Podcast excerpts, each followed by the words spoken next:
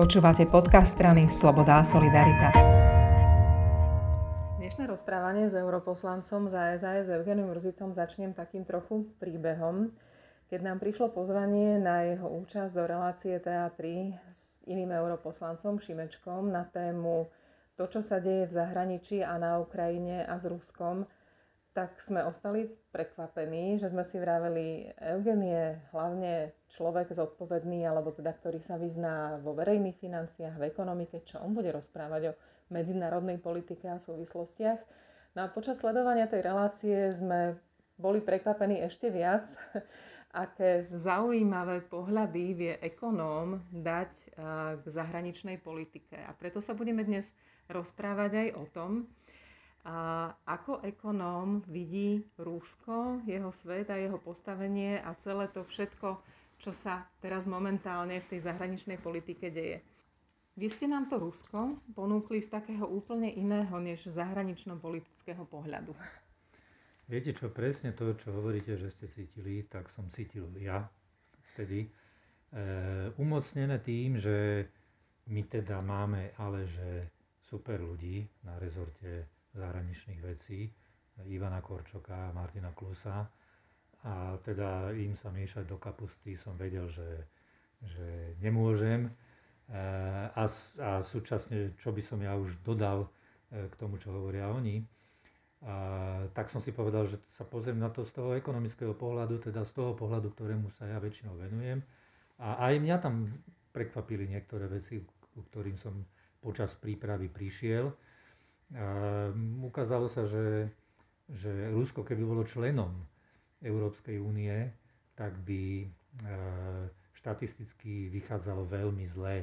Malo by druhý najnižší hrubý domáci produkt v Európskej únii, malo by najnižšiu priemernú čistú mesačnú mzdu v Európskej únii. E, a prekvapujúce aj pre mňa bolo, že malo by druhú najvyššiu príjmovú nerovnosť. Čiže to, čo veľa ľudí tak vníma, že Rusko je stále taký nejaký socializmus, to sa ukázalo, že nie je pravda. To je, to je taká veľmi, až by som povedal, že divoko kapitalistická krajina. Veľké rozdiely medzi ľuďmi. A, a potom aj index šťastia je v Rusku nízky, bol by v Únii druhý najnižší.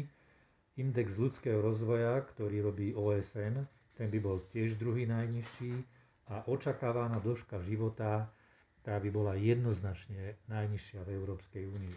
Čiže ešte by som dodal možno, že bola by to krajina, ktorá by mala najvyšší, najvyššiu korupciu, vnímanú korupciu podľa Transparency International.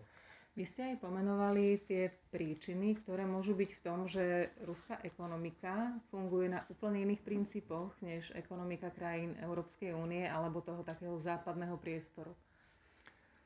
Áno, tie príčiny z hľadiska toho môjho, teda ekonomického, ja ich vidím do veľkej miery v tom, že ruská ekonomika je veľmi závislá od ťažby nerastných surovín. A tie nerastné suroviny, ekonomická literatúra o nich píše, že to môže byť spása, ale aj prekliatie. Takto doslova sa to píše. A napríklad v Nórsku peniaze z takýchto zdrojov si odkladajú bokom na zlé časy, len veľmi malú časť z nich míňajú. Ale niektoré, niektoré štáty ich míňajú všetky a dotujú firmy, dotujú všeličo možné a väčšinou končia jednak občianskymi vojnami alebo veľkými napätiami, v horšom prípade, v lepšom prípade tým, že ich priemysel nie je konkurencieschopný. Kvôli tomuto návyku na dotácie, tak nedokáže v tej súťaži s inými štátmi e, súťažiť, uspieť. Kdežto v Európskej únii ten náš systém vo väčšine krajín je taký ako na Slovensku, že nám nikto nedal ani more, ani ropu, ani plyn a takto musíme mať celé postavené na práci a na, na princípoch, na zákonoch, na vymožiteľnosti práva. To je naša zlatá baňa, my musíme z toho žiť. A tie dva systémy sú dosť nekompatibilné a ukazuje sa, že práve tie štáty, ako napríklad Rusko, kde asi päťdesiat percent centrálneho rozpočtu je závislých na, na, tej, na tých príjmoch z ťažby nerastných surovín, tak tieto štáty majú horšie výsledky v konečnom dôsledku. Napriek tomu, že majú takéto z neba dané peniaze, tak aj tak to dopadne zle, lebo sa nenaučia e, budovať tú ekonomiku na princípoch, ktoré, ktoré sú funkčné a, a ktoré sú overené. No a, a môj záver z toho je, že e, Rusko má horšie výsledky než Európska únia v priemere, výrazne. A, a chápem tie štáty, ktoré sú okolo Ruska, že majú tendenciu posúvať sa geopoliticky skôr do Európskej únie a Rusko sa hnevá, že to je porušenie dohôd a podobne. Ale tvrdím, a to v dobrom, veď, veď rešpektujem aj tú ruskú náturu úprimnú, aj aj kultúru, aj ja neviem čo všetko, ale, ale e, Rusko robí podľa mňa chybu, že sa sústreďuje na to, že sa snaží spomaliť tie štáty e, na ceste k hĺbšej spolupráci s nami, snaží sa ich spomaliť, namiesto toho, aby sa snažilo, snažilo reformovať tú svoju ekonomiku. Vtedy bude Rusko znova bohaté, bude mať všetky tie výsledky, o ktorých som hovoril, oveľa lepšie a vtedy prestane existovať možno ten problém, že či sa štáty medzi Úniou a Ruskom budú prikláňať tam alebo tam, lebo všade sa bude dobre žiť. Takže moje odporúčanie a môj záver z tejto malej analýzky bol ten, že, že Rusko by malo pokračovať v tých snahách, ktoré už začalo, len nedokončilo, v tých snahách zreformovať si vlastnú ekonomiku, aby bola menej závislá na príjmoch z nerastných látok. Je to aj preto, že oni jedného dňa môžu dôjsť a vtedy tá ekonomika, keď začne vtedy, pokusí sa začať dobiehať tých ostatných, tak môže už fatálne zmeškať?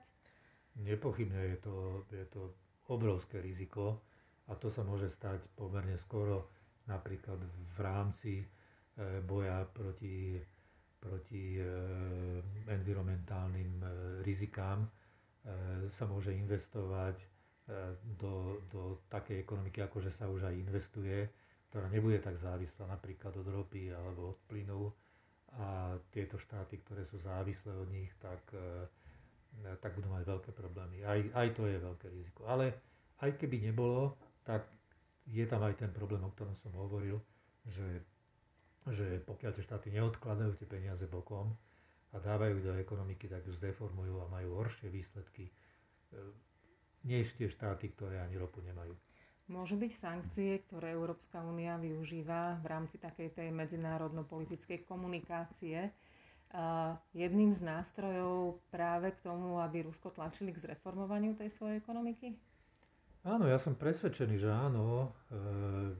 Určite sa to nepáči Rusku, určite sa to nepáči našim exportérom, povedzme, alebo aj niektorým importérom z Ruska.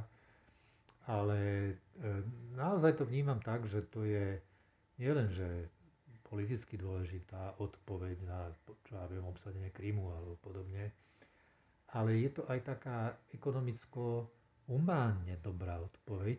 Spomeňme si, že za Mečiara nám Európska únia dala pomerne tvrdé podmienky pre vstup do Európskej únie. A boli tvrdé a u nás sa tiež vtedy ľudia hnevali, že to nie je férové, a nemalo by to byť také tvrdé.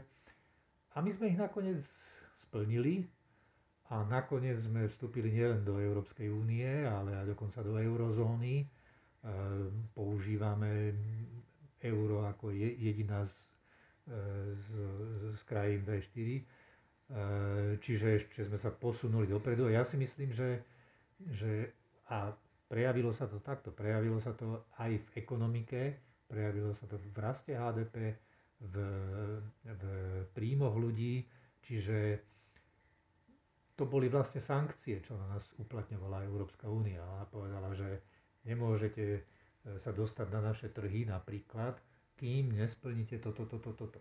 Čiže de facto sankcie. A tie sankcie nám pomohli dostať, dostať sa o niekoľko levelov vyššie a dnes už si meriame nie, že či máme desaťkrát nižšie mzdy, ale či už dobiehame niektorých členov, niektorých sme predbehli, členov Európskej únie. E, áno, niekoľko násobok je v Luxembursku, v Nemecku, ale, ale pomaličky, pomaličky dobiehame. Ďakujem veľmi pekne za tento ekonomický pohľad na medzinárodnú situáciu. A ja ďakujem.